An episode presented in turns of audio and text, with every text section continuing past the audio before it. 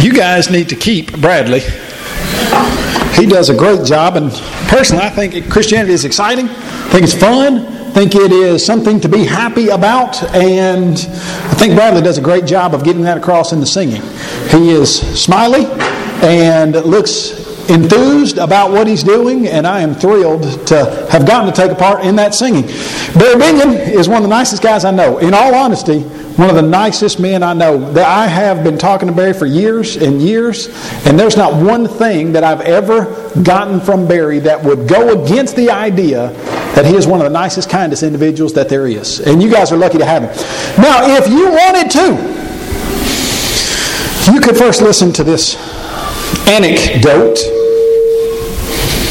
A couple guys that were dressed up in robes and they were holding a sign beside the road that said, The end is near. We had a couple hotshot lawyers that were driving this red convertible sports car, and they saw these guys that were holding this sign that said the end is near, and they looked over and they read it, and they said, Man, those religious crackpots, they're always trying to tell people something about the end of the world. Right about the time they said that, they drove off the cliff because the bridge was out. And the man that was holding the sign looked at his friend and said, You think we should change our sign to bridge is out instead of end is near? But we hear stuff about the end of time on a regular basis, especially from the greater Christian world about the rapture, about the second coming of Christ, about Armageddon, about the Antichrist, and things of that nature. In fact, there's a website, I think it's, it's interesting the, the website is called Rapture Ready. And there is an index that they call the Rapture Index. And right now, in October of 2017, the Rapture Index is sitting at 184. Now, it goes from 0 to about 200, and the index is supposed to tell you how close or how almost about to happen the rapture is. And now, if it's down at 50, probably not a good chance of the rapture happening. If it's down at 60, but if it gets up close to 184, the highest it's ever been is about 188, and I think that was back in 2014. And, and you can look and see when the highest the rapture ready index ever was. And here's what they do they give things a, a score. And they say false Christ is at a three right now. The score goes all the way up to five. False Christ is at a three. The occult's at a three. Unemployment, actually, a lot of people kind of have jobs, so it's only at a two. But let's see, debt and trade, that's at a five. And so they go through and give all these scores to tell you how possible it might be that the rapture is going to happen today. What if that's a 188? We ain't going to have the rapture? What about 190? But 192? And just incidentally, what is the rapture anyway? And so what we're going to do is we're going to go through a 18 minute crash course on the end of time and we're going to see what's going on here. There's an idea called dispensational premillennialism. Okay? Now, a couple of you wake up that just went to sleep in the course of me saying those two words, right? Because they're polysyllabic, they're really, really long, and most of us have no idea what they mean. We might have heard premillennialism. But dispensational premillennialism, we probably hadn't heard one thing about that, don't even know what's going on. Here is the definition or an understanding of dispensational premillennialism. There's an idea going around in greater Christian circles, and what I'll say, I would say denomination, but not necessarily. There are even some members of the church that believe this. That because God created the world in six days and rested one day, seventh day, then there is going to be six days of the world lasting, and the seventh day the Lord's going to come again sometime. Then they go over to 2 Peter chapter 3, where it says, With the Lord one day is as a thousand years, and a thousand years is as one day. And so then they say, all right, if a thousand years is as one day, and God created everything in six days and then rested the seventh day, then how long is the world going to be around? Well, they're going to say it's going to be around for. This is a little hot, isn't it? This is a little bit. Get a little closer. I'm not sure that's going to solve our problem. I was thinking maybe farther. We could drop. What about that? Now I can use this one. The truth is, These two seem to be at odds here. Yeah, I'll tell you what, take this and let me try that up. Okay. Okay, what about that? This will be fine. All right, so it's the idea that, all right, God used six days and rested the seventh day, and they take literally that a day is a thousand years over in Second Peter. And so they say, so you're going to have a, a 7,000 year period of time. And then they do some calculations from Genesis 5 and 11, and they say, We're in the 7,000th year, period. They wouldn't say it's 7,000 years yet, 6,500, 6,000, whatever. And so they say, sometime in this next period, the 7,000 year, the Lord's going to come back. But then, so that's the dispensation, dispensationalism. That's the thousand year dispensations. Then the premillennialism is pre meaning coming before, millennial meaning thousand year. And so the premillennial is, but there's going to be a time when Jesus comes back and the Christian, excuse me, on this earth reign for a thousand years. And then the third time, Jesus is going to come back and set it all right. And the kingdom is going to be on this earth for a thousand years before he does it. So dispensational means we're in the seventh thousandth year period, like it was 6,300, 6,500. And premillennial means that Jesus is going to come back, set up an earthly kingdom before everything's done. And it's going to last a thousand years. So that's probably what you've heard. And what's tacked onto that is the idea of the rapture. Now, maybe you've seen a bumper sticker. Don't know if you've seen this. And you might have seen the movie about this with Kirk Cameron. What was the name of that? Left Behind, which was a motion picture of the Tim LaHaye, Jerry B. Jenkins million bestseller series, Left Behind. And there'll be a bumper sticker that says, In case of rapture, this car will be driverless. Now, here's what they mean by that. Supposedly, there's going to be a 7,000 year period where God calls up all the Christians that are faithful to Him at the time, called the rapture.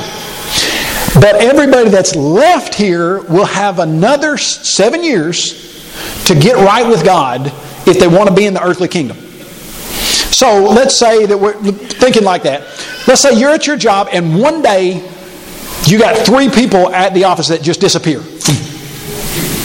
Okay, you should know enough about end times, they think, to understand okay, that's the rapture. Now you got seven years to get right.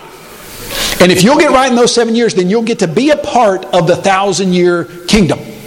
But if you don't get right in those seven years, then when the kingdom comes in, you won't get to be a part of it. And so the rapture is the idea that people who are righteous get sucked up just immediately, whether they're flying a plane, whether they're driving a bus, whether they're sitting in traffic, wherever they are, boom, they're going to be gone. And then there's going to be seven years, and then the millennium is going to happen. Now, let's think about why this is presented the way it is. Lots of times, people don't get down to the bottom of why in the world would you teach that there's going to be an earthly thousand year kingdom? Here's why. When you go back to the Old Testament, there is a lot of information about Jesus coming to establish a kingdom. You'll probably remember in Daniel chapter 2 when King Nebuchadnezzar has that dream. And he has the dream, and it's a really weird dream about a statue that the head is made of gold, the chest is made of silver, and goes down to bronze, and then clay and iron are in the feet. And he says he's not going to tell anybody what the dream means. And he's not going to tell, he doesn't know what the dream means, but he's not even going to tell anybody what he dreamed. And the wise men have to come and tell him the dream and then tell him what it means.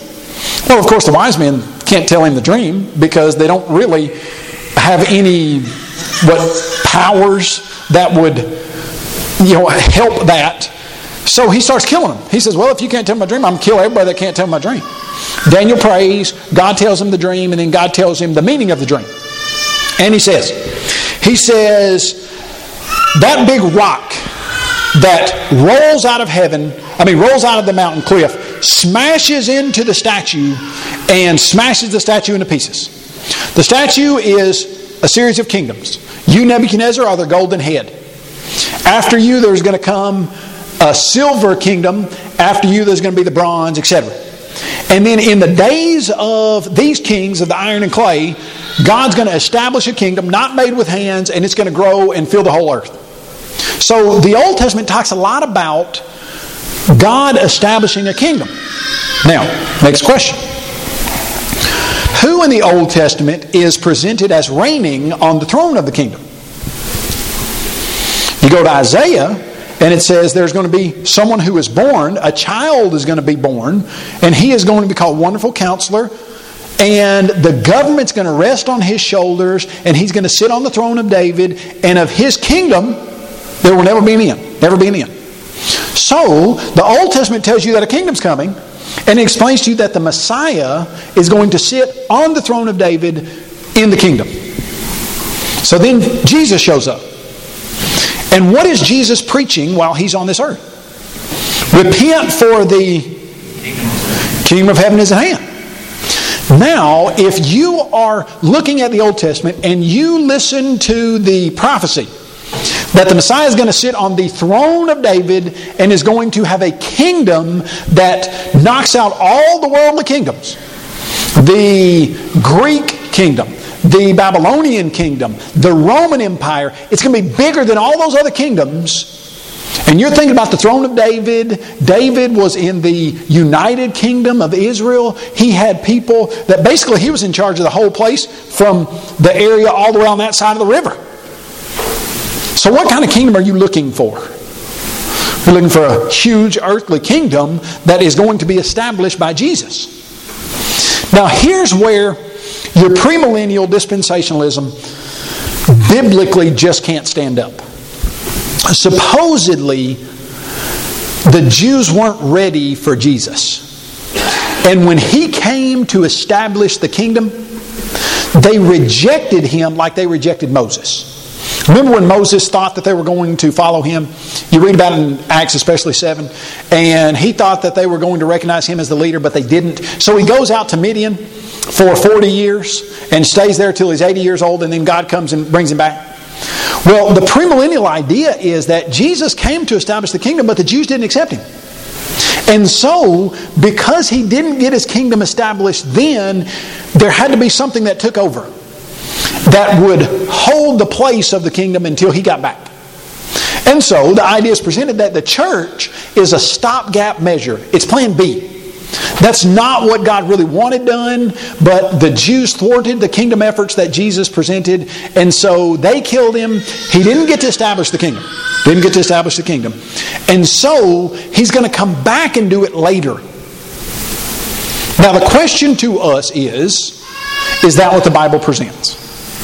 Does the Bible suggest to us that Jesus' kingdom didn't really get done? And we're going to see that no, that's not what the Bible suggests. In fact, it's not what the Bible teaches at all. Go to your Bibles if you got them. You might not. Well, if you do, good. If you don't, I'm trying to give you biblical stuff that you already know just to give you a summary of this stuff. But maybe you'll remember in Matthew chapter 16. Matthew chapter 16, Jesus comes into the Caesarea Philippi and he says, Who do men say that I am? And they say, Well, some say you're John. Is that 16 Matthew? That's 18, isn't it? I'm about to look it up. I'm real good at telling you where it is on the page in my Bible, just not what chapter it is. All right, yes, right exactly where I thought it was. Right in the middle of the right hand, left side page. All right, 16, starting verse 13. Who do men say that I am? Hmm, some say you're John the Baptist, some say Elijah, some say one of the prophets. Who do you say that I am? He says to his apostles. Remember what Peter says? You're the Christ, the Son of the living God. And Jesus says, Flesh and blood has not revealed that to you, Peter, but my Father who is in heaven. And I'm going to give you the keys of the, what did he say? Keys of the kingdom.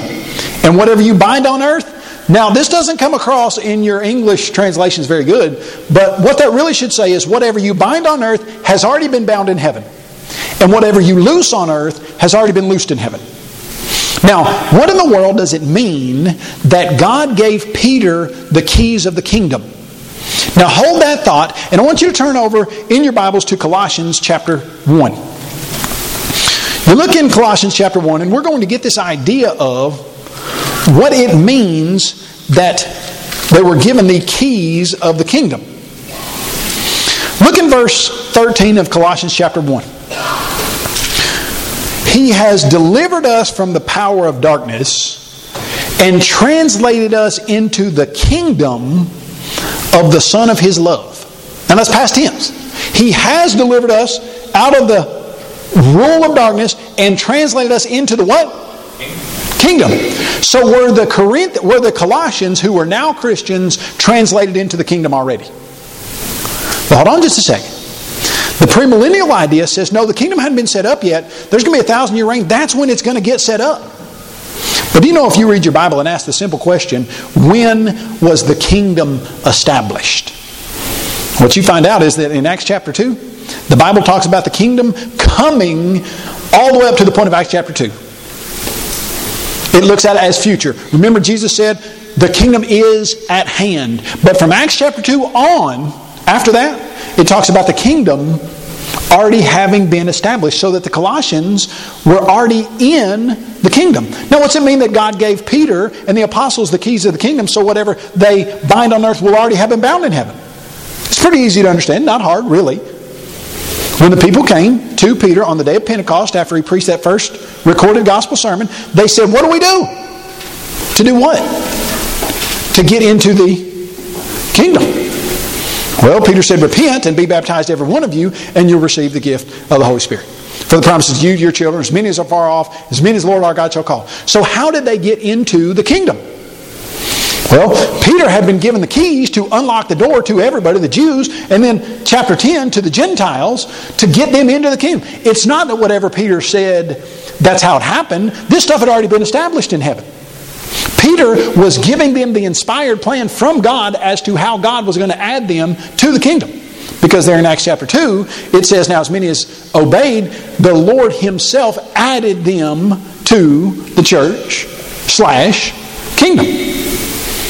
Now, here's where the premillennial idea absolutely falls apart. I want you to go to Acts 2. And let's look at the fact that the church was not a stopgap. And God wasn't surprised at the Jewish reaction to Jesus. It's not as if God somehow thought that they were going to accept Jesus, then, oh, wow. They didn't. Okay, now what am I going to do? That's not what went on. Now, that's the idea presented to us, but that's not what happened. I want you to look in verse 23 of Acts chapter 2. And let's read it. Talking about Jesus, Him being delivered by the, now listen close, determined counsel and foreknowledge of God, you have taken by lawless hands and have crucified and put to death. He was delivered by the what? Determined counsel and foreknowledge of God. Was it surprising to God that the Jews crucified Jesus? No. In fact, not only was it not surprising, but the text said it was the determined counsel and foreknowledge of God. He knew it was going to happen. So we need to ask this question Was the church a stopgap plan B measure to take up space until the real kingdom was established because Jesus didn't get his job done? No, because God knew what the Jews were going to do. So, how long has the church been in God's plan? Now, you guys know the answer to this, I think, but I'm going to take you to Ephesians and I'm going to let you read it yourself. Turn in your Bibles to Ephesians. And we're going to start there in chapter 1, and we're going to just see how long the church has been in God's plan for humanity. Look right there in verse chapter 1. And let's start in verse 7. In him we have redemption through his blood and forgiveness of sins according to the riches of his grace, which he made to abound toward us in all wisdom and prudence having been made known to us, having made known to us the wisdom of his, the mystery of his will, according to his good pleasure, which he purposed in himself, that in the dispensation of the fullness of times he might gather together in one all things in Christ, both which are in heaven and which are on earth in him. Now, notice what that's saying right there that in the dispensation of the fullness of times he might gather together everyone in Christ. What's he saying there? That this was in God's plan. And as you read Ephesians chapter 1, from eternity, it was in God's mind before time ever even started. So the idea that somehow, hey, sure wish Jesus would have gotten his job done, but the Jews just thwarted his mission, and so there had to be a plan B, and the church was it. The church was never plan B. And the idea that there's going to be a thousand year kingdom and there's going to be a seven year rapture before that, that is all a misunderstanding of the books of Revelation and especially Matthew chapter 24 and some things like that. Now, let me tell you what I think is the best material ever put out on this for a popular level. Several years ago, I was working at AP, and people write in and say, Hey, what about the millennium? What about the rapture? What about all the stuff? And I hadn't done a whole lot of work on it at the time myself. So I started doing some research, and I found Mack Lyon's little book that's put out by Publishing Designs out in uh, over there in Huntsville. And this is a series of about 13 sermons that he gave on In the Search of the Lord, In Search of the Lord's Way program. And he's very, very good at getting a point across. And he writes those sermons on a popular level because there are like 65 million people that watch it every Sunday. And so it's real easy to understand and he makes the points real clear. So I bought probably 20 of these and in the course of my time at AP have probably given away, shipped out whatever, I'm going to say 100 150 of them. Because anybody that asks me a question about any end time subject, I just send them this book. Now I've got this book out there. I don't publish it. I don't make any money off of it. It's not it's just a book that answers this stuff really really well. You can read a chapter in probably about 13 minutes. And it has good answers to virtually every idea of the rapture, antichrist, premillennial, Armageddon, etc. that you'll need. But let's get what I think to a point that especially Barry and I were talking about the other day. Okay, there are a lot of wrong ideas about the end times. The taking literally of certain numbers in Revelation and not taking literally other stuff and confusing what's going on in there and the idea of the anti. Lots of that gets jumbled up.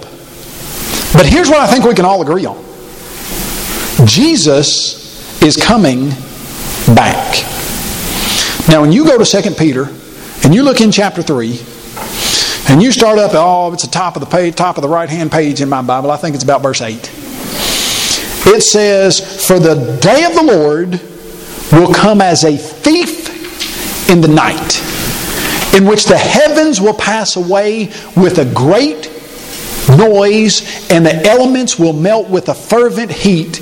Both the earth and the works that are in it will be burned up. When Jesus comes back, the Bible tells us it's going to happen in a blink of an eye. And Jesus warned us that it was going to be like a thief in the night. And what did he mean when, thief, when he said a thief in the night? Here's what he meant, real simple. What thief ever calls you and tells you what time he's coming?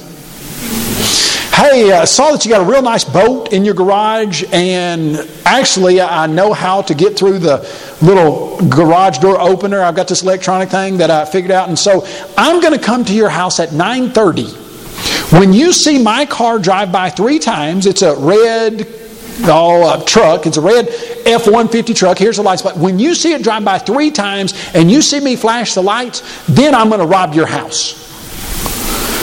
Most of us would be waiting, watching for that truck on Monday night, whatever night he said, and we when we saw that truck, we call 911, boom, the police would be there, and we'd get keep our we'd keep our boat and make sure he didn't get there. What thief is ever going to call you and tell you when he's coming?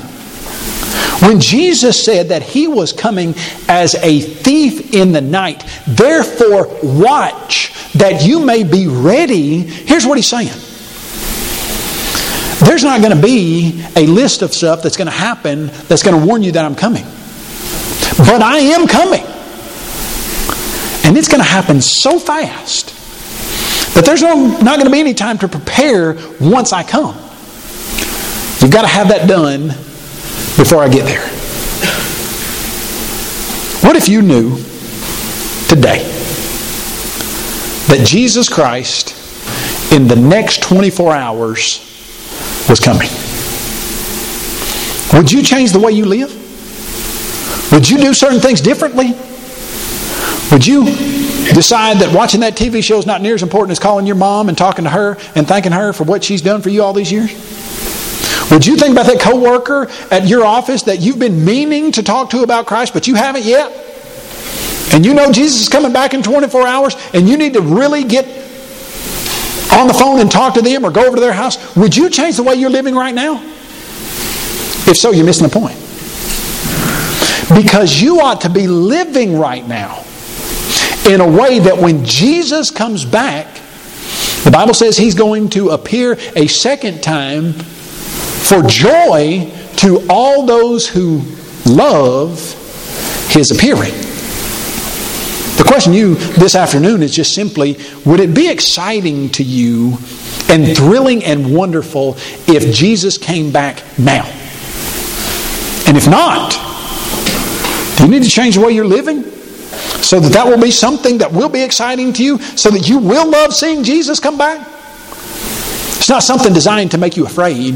In fact, it's designed so that, you know, when, when, when you give somebody a job and you come in and you accidentally catch them doing that job and they're doing a great job, and they didn't know you were coming, and maybe you're a, a, parent and you told your kid to sweep out the garage, and they've been sweeping for 30, 40 minutes, you haven't checked on them, and then you open that door and you see them just sweeping, working hard, and you go over to them. You know what you say when you see them? They're still at work 40 minutes after you assign them the job, and they're almost done. It's a terrific job they've done.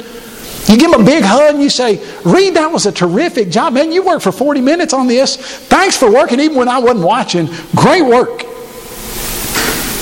But when Jesus comes back and you're working hard in His kingdom, it's going to be just like a parent seeing their kid who has been working hard, and he's going to say, Well done, good and faithful servant. Enter into the joys of your Lord. You worked while I was gone, and you were ready. You know, we can cut through all of this stuff if we need to, but there's something that every one of us can agree on, and that's Jesus Christ is coming back. Are you ready? There's an old school song, Are You Ready? Are you ready? Are you ready for the judgment day?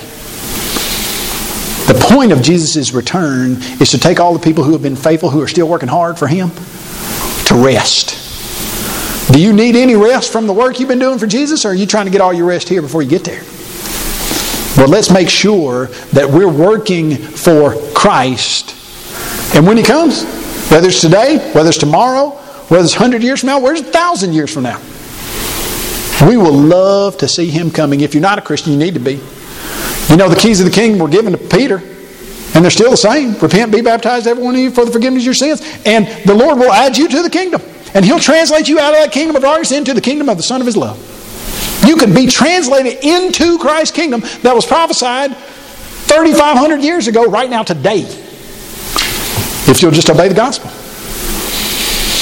Probably, if you're in here, you've already heard the invitation this morning, and probably most of you are Christians. But it might be you're not.